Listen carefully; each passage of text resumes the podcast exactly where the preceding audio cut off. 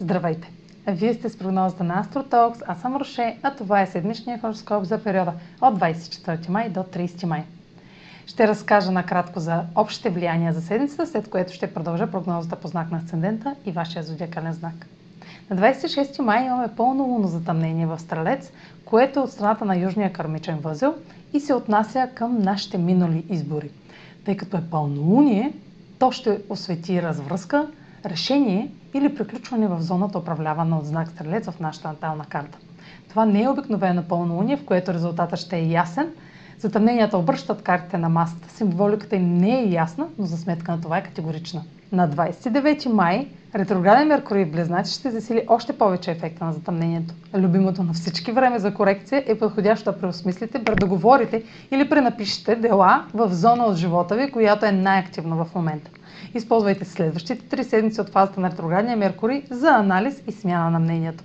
Меркурий е в съвпад с Венера точно преди ретроградната му фаза да стартира. Случващото сега няма да е напълно ново за вас. Вече сте получили не един сигнал за предстоящи събития и новини.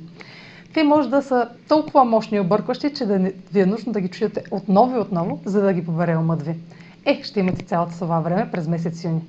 Сега проследете прогнозата за вашия асцендент и вашия зодиакален знак.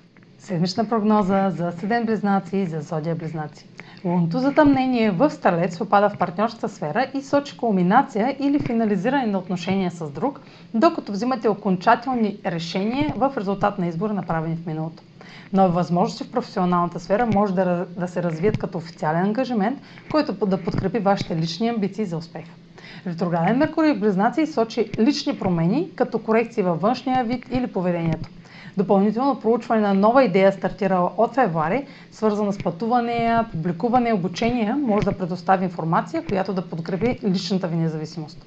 Възможно е да бъдете грешно разбрани, докато изразявате намеренията си. Ще преразгледате начина по който се държите пред останалите, като се стремите към по-автентично и уверено поведение, усилващо самочувствието.